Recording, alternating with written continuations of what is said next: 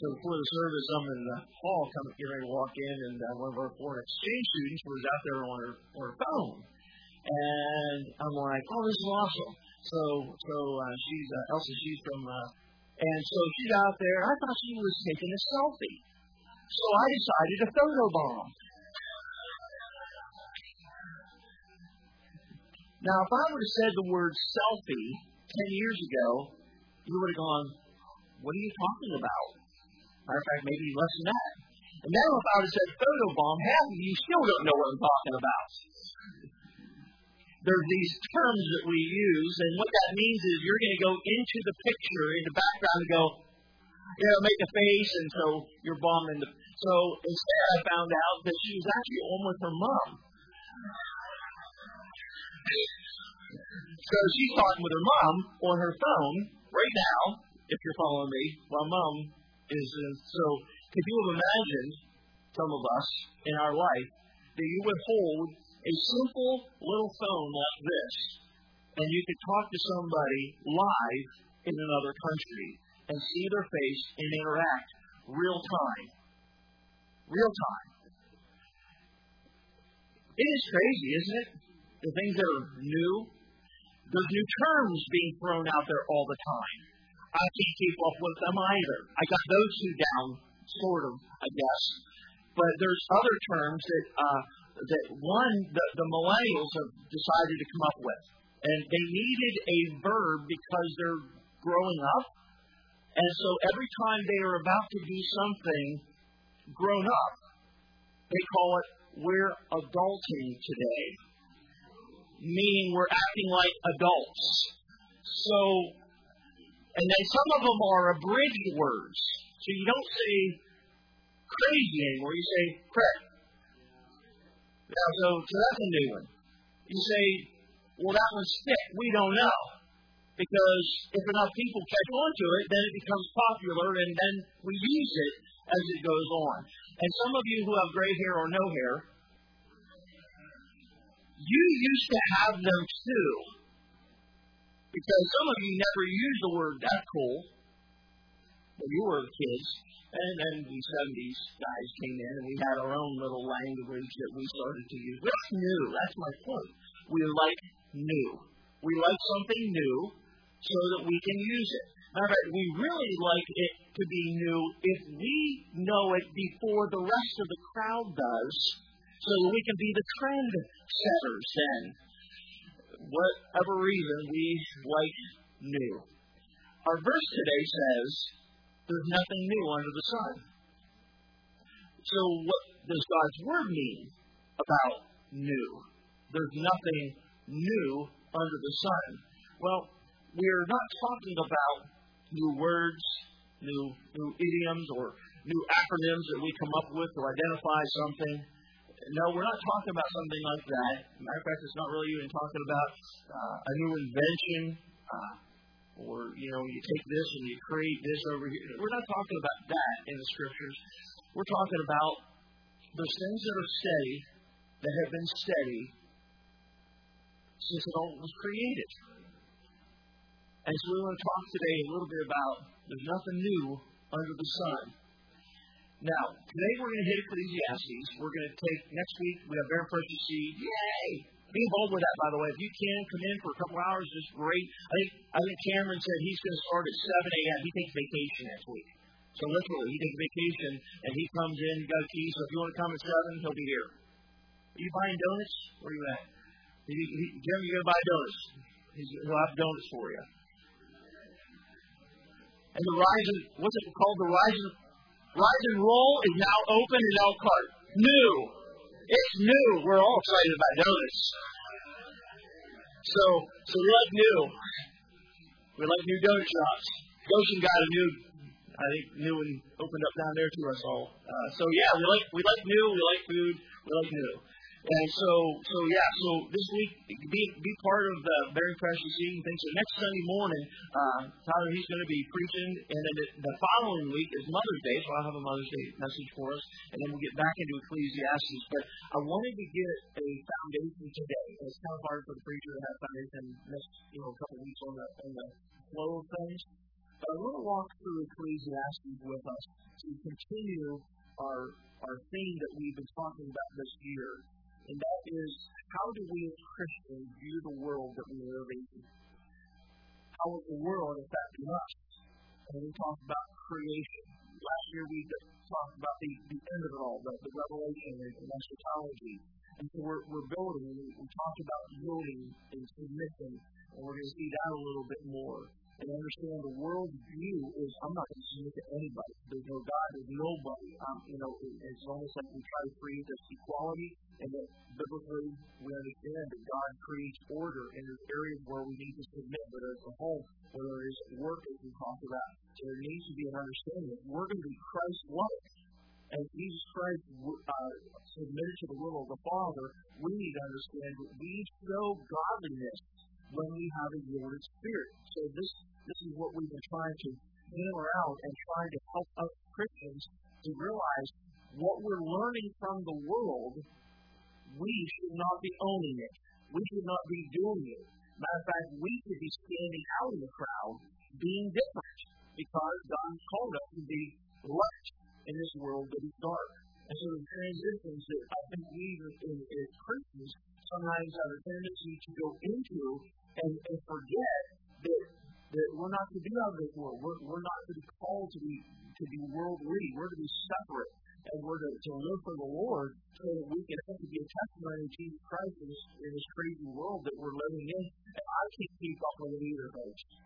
Um, I don't even know if the kids can keep up with the changes and how fast it actually is happening. So how do we live as Christians? God's word today is going to be telling us some important things about the day and age that we are living in. It's, it's, it's always been. And the day and age that we're living in right now, it's going to be the same down the road because there's nothing new under the sun. We're in Ecclesiastes. But once you have found chapter 1, we're just going to read the one verse today sake of time. And would you stand out of respect of God's word, please, when we find the text? And it is verse number 9 what we're going to read. Ecclesiastes 1, verse 9. The thing that hath been, it is that which shall be. And that which is done is that which shall be done. And there is no new thing. Notice this, this analogy under the sun. Father, bless the time of your word. Use it for your glory and honor. Help me Holy Spirit, to be able to, teach concepts from your word that we can then put into our lives that we can be more Christ-like. Help us to understand the world that we are in. And help us, Lord, in this generation that we are living in, to be able to reach it. Uh, the, the children, the teens that are here, they're going to have a generation that they need to reach one day. And the, the grandparents are here. They, they, they had a generation that they've been trying to reach. Lord, we're all called. So help us, Lord, to fulfill your great commission. And thank you for what you're going to do in Jesus' name we pray. Amen. You may be seated. Time is uh, something that we really zero in on in our life. When um, we're younger, we want to be older, and when we're older, we want to be younger. We're never, we're never happy with who we are and where we're at. And it seems like when we're looking at the old days, you, you notice that when you get older, you start reflecting a lot more and thinking a lot more on the old days, the way it used to be, and you don't want to think about the future. You know, it's, it's, it's not always great as we get older. Not for sissies, as they say a lot of work as we get older. And so if we see this present time, we understand there is a past, and we understand that there is a future. This text says, as we look at ourselves right now, as we're living, we are not experiencing anything that hasn't already been experienced. Then we see the future. What we're going through now they will also be, if the Lord tarries, in a hundred years from now. You say, but come on, there's going to be all kinds of computers and all kinds of things that are going to be created. Who knows what they're going to be driving in a hundred years? I'm not talking about that. I'm talking about things that have always been the same. Here we are in a generation that is attempting to make in their own make it their own by creating their new language, new words, new idioms, so that they separate themselves from the past. We don't want the old, we want something new, something original, something new that's going to make us money, new phones, new apps, new things to do that's going to make my life easier. If I get it, maybe I can have bragging rights because I even created or, or, or I found out this first. That seems to be what drives us. You'll, you'll see that in our commercials that are thrown at us. These new cars, they're amazing. They ready, they're ready to fly. It's amazing what these things can do.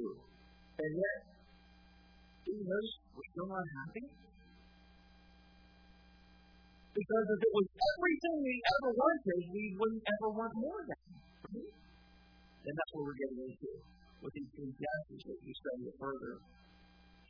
Nations imitate each other to develop something new for their own culture, whether it's music, art, movies, media, and even beliefs are imitated by other countries to begin a new idealism. This is what we believe. There are certain things that will never though, be you. These things are what God is attempting to develop in man that is true for every generation. What God is talking about is each generation, there are certain things that God has created and certain things that man is that we must understand. It's an internal part of man. Scientists and they would oftentimes brag, well, we discovered something new. Okay, you done something up and you found something, or you put these two things together and you put, but guess what? It's already been there. It's matter that's already been created by God. And just because we finally discovered it doesn't make it new. It's just new to us. And that we act like we're brilliant. We act like, man, are we smart? Because look what we found. God said, yeah, I made that 6,000 years ago. You finally caught up with it? Something you couldn't see earlier with the naked eye. Now we can microscope and we can see it and say, look at this. We can create medicines. We can do this. God, we can always create that way. But we think we're coming up with something new. What they've been discovering is what God has made by the nations and designed 6,000 years ago. Man invest something from the very matter that is all around us.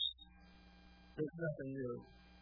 Matter of fact, it's interesting that God uses the word there's nothing new under the sun. Yesterday the sun came up. Today the sun came up. And the Lord tarries, 100 years from now, the same sun is going to come up. And 2,000 years ago, that exact same sun came up. Nothing new under the sun. It's the same. Same moon. Same universe. Same matter. Everything's the same. We just got past winter. Spring, summer, right around the corner. Does anybody know what's going to happen after summer's over? Does anybody know? Can you predict what possibly could come? Because you to be new. It's called fall. And then after fall, and those leaves come down, you're all going to be griping, complaining because it's cold out again, and you guys are happy to head down to Florida again, or Arizona, wherever you're heading, you're going to get warm down there. Fine. And uh, so, yeah, so nothing new. The seasons have been seasons, and it's, it's all what has been going on. And God is saying there are things in my creation that show you the steadfastness of God Himself. The creation. You see the sun, the moon, the stars, the seasons, all the matter, it's the same. The makeup of a man, the makeup of a woman, all the same. Identified. It's interesting in our day and age. It seems like we are not happy with the way God created us. I like being a man, so I didn't know going to have an operation to become a woman. I will be a guy. I'm dying my life as a woman. It's a really good thing. Why do we fight and our minds twist to become something that by nature we are not? Isn't it interesting? You say, well, that's a brand new thing. We think it is, but this is the nature of man. Do you know Deuteronomy actually had to teach them under the law that this was something that was a current event back there? But act like this is brand new. It's nothing new. So I mean, it's not new. It's been going on since Genesis. There's nothing new. And so it should be no surprise to us. When we look at the nature of man, the fall of man, at least that time period, there has been an ongoing same mindset, and it's because of the nature that we have.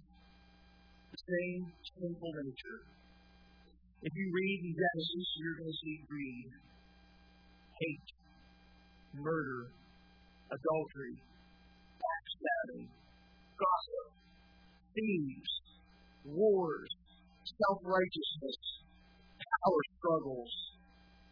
It's all been happening since Genesis chapter 3. One of the ways that I found most enjoy teaching the Word, mean, I love going into verses like this and just dealing with the concept, and, but I, want, I always like to do is I pull back and I want to see it everywhere, see it all through Scripture, and we call that the big picture. As we see Genesis, the most important book, when you see the rest of history, everything Genesis beginning started right there. We see Satan. We see the fall of man. We see eschatology even starting to find this pattern that happens over and over and over again. I'll highlight one for you. The nation of Israel. Do you realize how predictable everything is when it comes to the nation of Israel. It's almost like we could go ahead and write out the world newspapers and tell you what's happening in Israel. Why? Because in Genesis, God said to Abraham that he is going to be the father of this one nation in particular. I will bless them that bless thee. I will put a curse on those that curse thee. God was saying ahead of time, there's going to be certain nations that love you, and there's going to be nations that hate you. Genesis 12, it's right there. So already knew this was going to become a pattern. So you see books like Esther. Men that tried to take out the nation. We see we see what even happened in Egypt in its, in its origin, and, the suppression that was happening, and the slavery, and all that was happening to this nation. And, and we see it right on through history over and over again. And Coach Allen, we, we see in the area. And now everything is focusing on this nation of Israel. And we have so many that just want to genocide. What's wrong? They literally feel the earth will be better without them as a people. Some have asked me, why do you think our nation has been so blessed? I believe, number one, our position with Israel. We are blessed because of that. It's not because we don't love other nations or help other nations. We most certainly have. We've helped them militarily, financially, everything. It's not like them only, but why does everybody else hate them and want to take them out? Because of Genesis why are we blessed and others aren't? Our position, biblically. Gee, I what's going to happen in the future. Hmm, let me think. Oh, there's going to be nations that are going to rise up and they're going to try to take Israel out. We see it in Ezekiel 37. We see it in Genesis chapters uh, 12, 13 on through. The, nation of Israel will be attacked during the time of the tribulation and the Antichrist is going to do his very best to a point when Mithra takes place and, and the Antichrist goes in and sets him up and himself up in the temple of Israel, and he's going to say, I'm God, stop your sacrifices. God says, you better get out of Judea, get out of Dodge now. And hopefully you're not leave present. Hopefully it's not on a Sabbath day. I hope you can get out of there right now because I'm about ready to bring judgment down. So, he flees to Petra. And guess what Satan is going to be up to? It tells us that he's going to create, if you will, this flood that is going to try to literally genocide all the believing Jews at that time period that are fleeing from, from their lives. And God will get what I'm going to do. I'm going to step in and I'm going to protect them. And I'm going to open up the earth and I'm going to swallow up those waters. My people Israel will be because they represent me. Patterns. The things that have been are. And the things that are, it's going to happen all over again. Why? Because of the nature of man. We don't like to talk about our sinful nature. We like to think, I'm a good person. And what we see in the world is just the opposite. Sadly, over and over again, we see all of these and then many more that could be mentioned in the day and age that we live in. Live in chaos confusion of who we are, fighting and resisting the very will of God and, and what God has done and what He has created. It's like, I don't want God in the picture. I want to keep Him far away. Yeah, He's okay when I need Him, but not in my everyday life. Genesis 3, because it is the nature of man, without Christ, man will go in any direction he wants. In the book of Judges, it says that every man did that which was right in his own eyes. You think it's right? Fine. I might not think it's right. Let me be me, you be you, because there's nothing, nothing actual. There's nothing truthful. There's, there's nothing that's, really truth unless it is to you. Without Christ, man left to himself has no spirit inside of the Holy Spirit inside of him to govern and to help them. But what we do see, though, is that man with Jesus as his personal Savior is a new creation. Things start to change inside. And now we're going to start thinking about the word new. New as God sees it. There's nothing new under the sun. The whole nature, faith, all these things is continuing on. But God says in 2 Corinthians 5.17, if any man be in Christ, he is a new creation or creature. The old things are passed away, and behold, all things are become new. God tells us, and this is where we're heading to, Romans in chapter number 3, that man has a problem. God came to fix the problem. Let's go over to Romans. And many of you know these verses, some of you may not. And I hope that if you're not familiar with this text, I'm going to be able to help you to see how God views us, not how we view ourselves. How does God actually view the world, the mankind as we're seeing it? Folks, have you ever, you know, it's, it's crazy to see what is going on in the world. It's crazy to see the nations, the fighting and the battling and this, you know, these chess games that are going on with, with these different countries to try to find gain, trying to find a way of getting and to be dominant and to control and to have more monies and more oils and gold and, and all the things that man really thinks if I just had this, I could control and be happy. And yet, man is never happy. We're never happy. We are never totally satisfied. And this is what we're going to talk about in a few weeks. More detail. Now let's look how God sees us in this whole problem.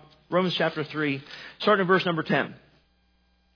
As it is written, we're all righteous, every one of us.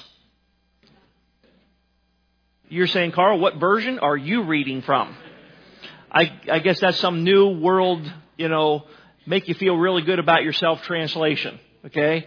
That's, uh, that's not what it says. Matter of fact, there's none righteous. In whose sight? God's, right? So this is God's perspective of us, not as we see ourselves. Because I see myself as a really good guy. I see myself in the mirror, and I'm like, man, look at that guy. I see he is a 25 year old with a full head of hair. Must be at the gym an awful lot. You know, just, just great looking guy. And then reality sets in. And that's because sometimes we don't see ourselves as we really are. So he says, there is none in verse 11, none that understandeth. There is none that seeks after God. You know why? Because God seeks man. That's what Genesis 3, God says, Adam, Adam. God is always seeking for man. He's seeking for you. He's seeking you. He loves you. You say, I'm not looking for him. He's looking for you. Because he wants you saved. He wants you in heaven to be with him. They are all gone out of the way, verse 12. They are together become unprofitable. You say, I'm doing all this stuff for God. You think you are. You say, but I joined the Boy Scouts and I helped Grandma across the street for five years. Don't tell me I'm not profitable. In God's sight, not our sight. We can do good deeds, but we're looking at God's view of what is profitable. There is none that doeth good. No, not one. You say, but in the military. I've been in the medical field, and I help people all the time. I understand that. And we are very thankful for your services. Civil service is an incredible thing, but we're not talking about that. We're talking about in God's sight, as He sees you as who you and I really are. Not as sees us. I compare myself to this person who was a drug dealer and he's ruined the lives of teenagers and he's a horrible person. But I'm better than that. We might not be doing that. But God is saying, all of us as a whole and every generation, we're all sinners. We'll pick up. Verse 13, their throat. Now the communication is an open sepulchre, meaning a grave. It's like an open, a yawning grave. That's what our mouth is like. Tongues they have used for deceit. Poison of asps is under their lips. You ever notice how we're always yakking and talking about other people and ripping them apart? You know why we do that? Because we're a bunch of sinners. We, we, we always want ourselves to look good better than the other person. Well, that's called pride. Ego. And this world's like, well, you need to be real positive about yourself. You sinners, you, you, you Christians always call yourselves sinners. Yeah. Because our goal is not to be like men. Our goal is to be like Jesus. Way higher than any man. That's my goal, is to be Christ-like. By the way, your preaching's not thing to get either. When we finally get to heaven, we will whose mouth is full of cursing and bitterness. Do you see this? Everywhere we turn, it's cursing, it's negative, it's condemnation, it's bitterness, it's, it's, it's flashing out at others. We see it in Hollywood, we see it in movies, we see it in, on the news. All that it is is attack on character. If you or she said this right here, and then you begin to take an hour to debate about one sentence that a politician said, you like, you too, they're really small, man, for you. It's like you do not have anything else to talk about for an hour but one sentence that one person said two months ago. So, their feet are swift to shed blood. If you couple that with the psalmist, he talks about, David talks about that concept that they are always after innocent people. Proverbs chapter 1 will describe the exact same thing. Don't put yourself together with them because you're trying to say, let's just have one purse and let's have a good time and let's go after innocent people and let's to them. Literally gang activity. You say, there no in the Bible. I just gave you one in Proverbs chapter 1. Literally, they're merging together for a cause. And misery in their ways. Verse 16, now verse 17. The way of peace have they not known. There is no fear of God. We'll be talking about that in Ecclesiastes before their eyes. God who is what they say. God who. There's no God. There's no fear. There's no respect. There's no accountability to God. I live my life. I die. I go six foot under. So therefore, I'm going to get everything I can out of my life. That's all that I have to live for. Is now I want happiness. And there's no fear of God. It doesn't matter in their minds who they cut, who they challenge, who they undermine, as long as they can go to the top. You know what people that finally get to the top realize? It's and a lot of fun up there. And I guess what's also fun is there, as you were targeting that person at the top, now that you're up at the top, everybody else down here is now targeting you. Fun. You want to be a leader, you say. Mm. It's not always glorious. Now we know, verse 19, that what things soever the law, now we're going to the law, says, the souls of them who are under the law. In other words, don't do this, keep the Sabbaths, keep the laws, etc. That every mouth may be stopped, and all the world may become what is that phrase? Guilty before who? God. Now we get the whole thing. God trying to say, listen, everybody here, if those who are listening on YouTube, everywhere, we all are sinners. You say, don't you tell my my grandma is not a sinner. Yes, he is. And so am I, so are my parents, and that's why I am. Because I got it from them, from Adam on through.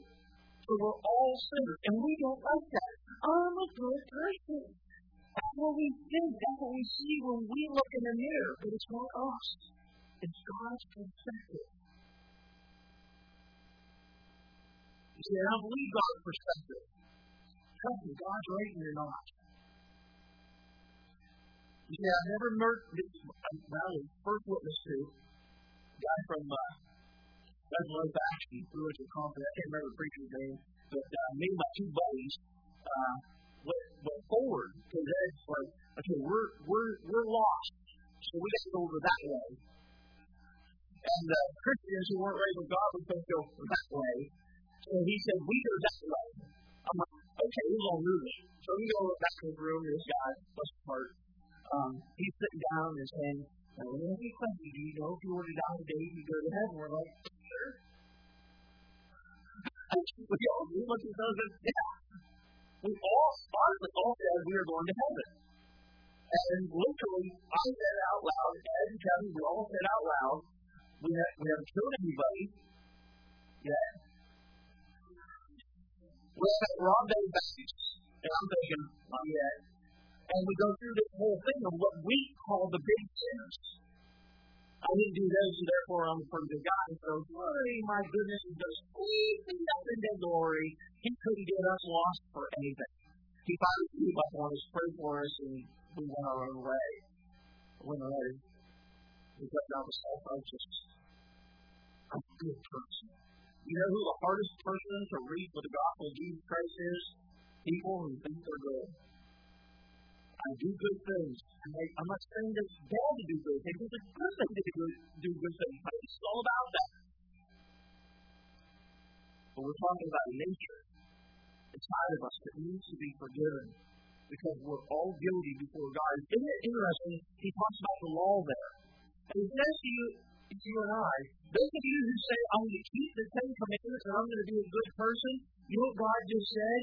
Who say, I'm going to be under the law, the very law that they're under is condemning them, and God says you're guilty.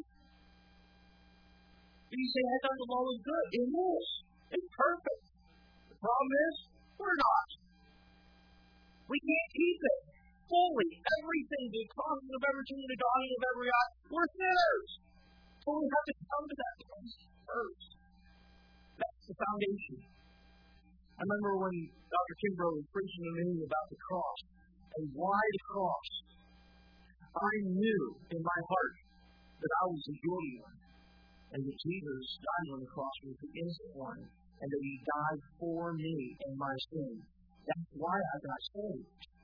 I knew I needed to be forgiven and that I couldn't walk away my own sin. We continue on verse 20.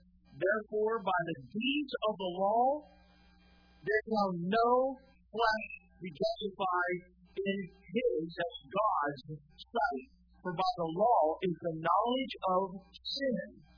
So the law shows us I can honor my father and mother every day. I deceive, I undermine people. I didn't keep God first. I had idols in my life.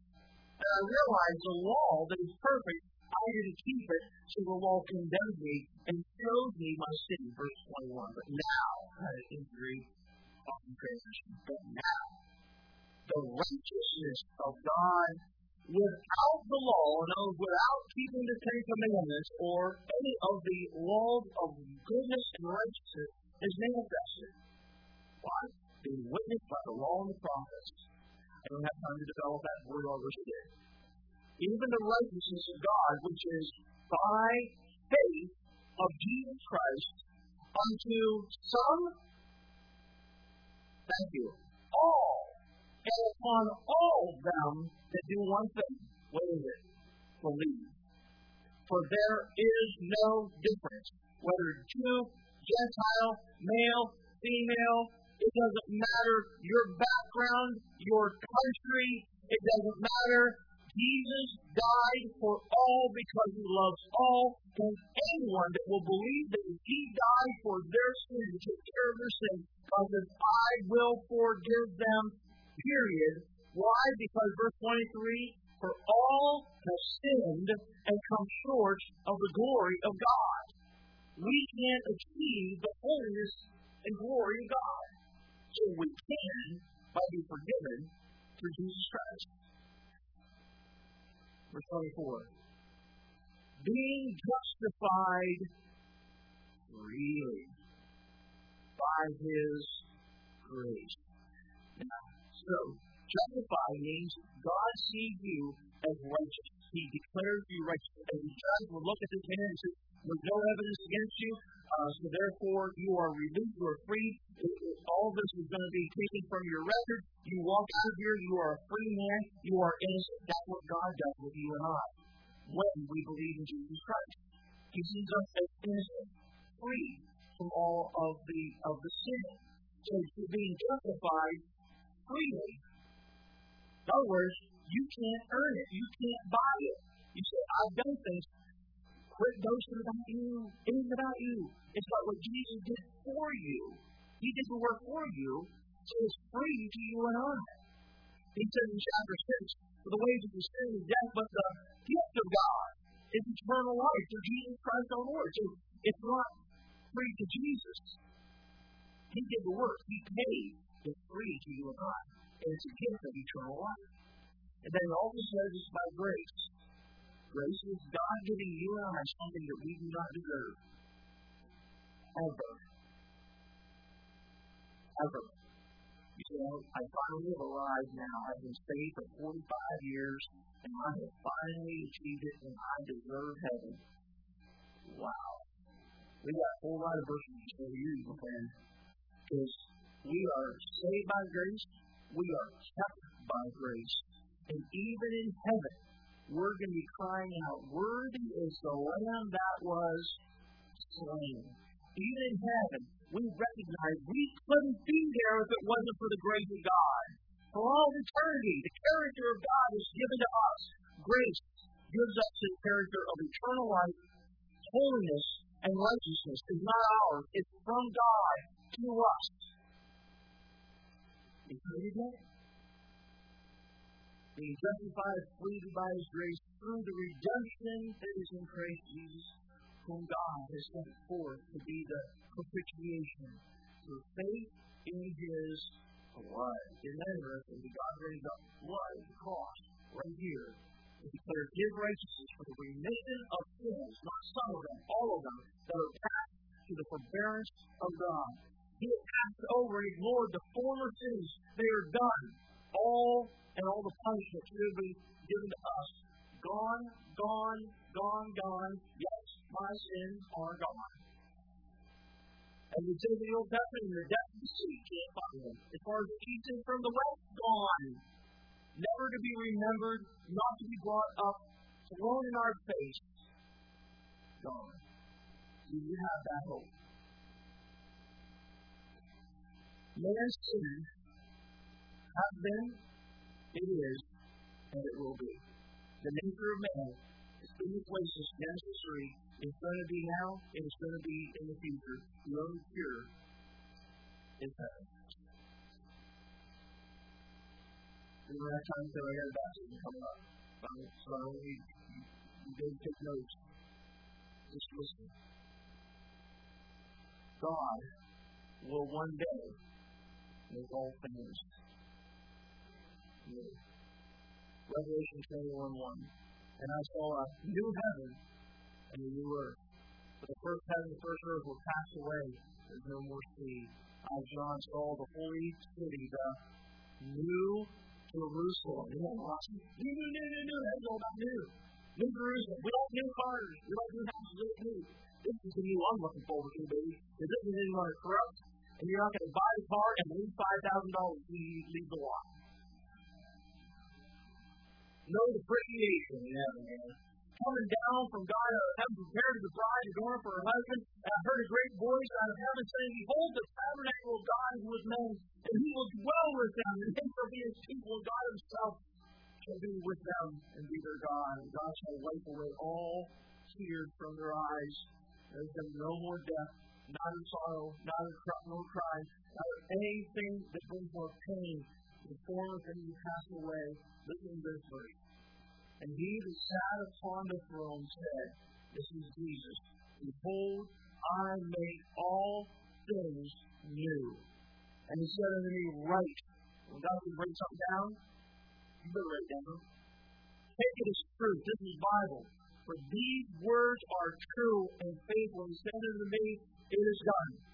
I am Alpha and Omega, the beginning and the end. I will give unto him that is athirst of the fountain of the water of life freely. Are you thirsty, my friend? Are you thirsty for God? He's been seeking you and he's looking for you. Is there now a thirst inside to say, I want to know more about him? Right here it is. Jesus Christ was the great I am, the Alpha and Omega, saying, One day I'm going to make everything brand new, and it's never going to deteriorate. But I want to be in this kingdom. I want to be part of this kingdom. And even First Peter says, we look forward to the new heaven and new earth. The church age does. We can't wait for this. You don't want to miss this.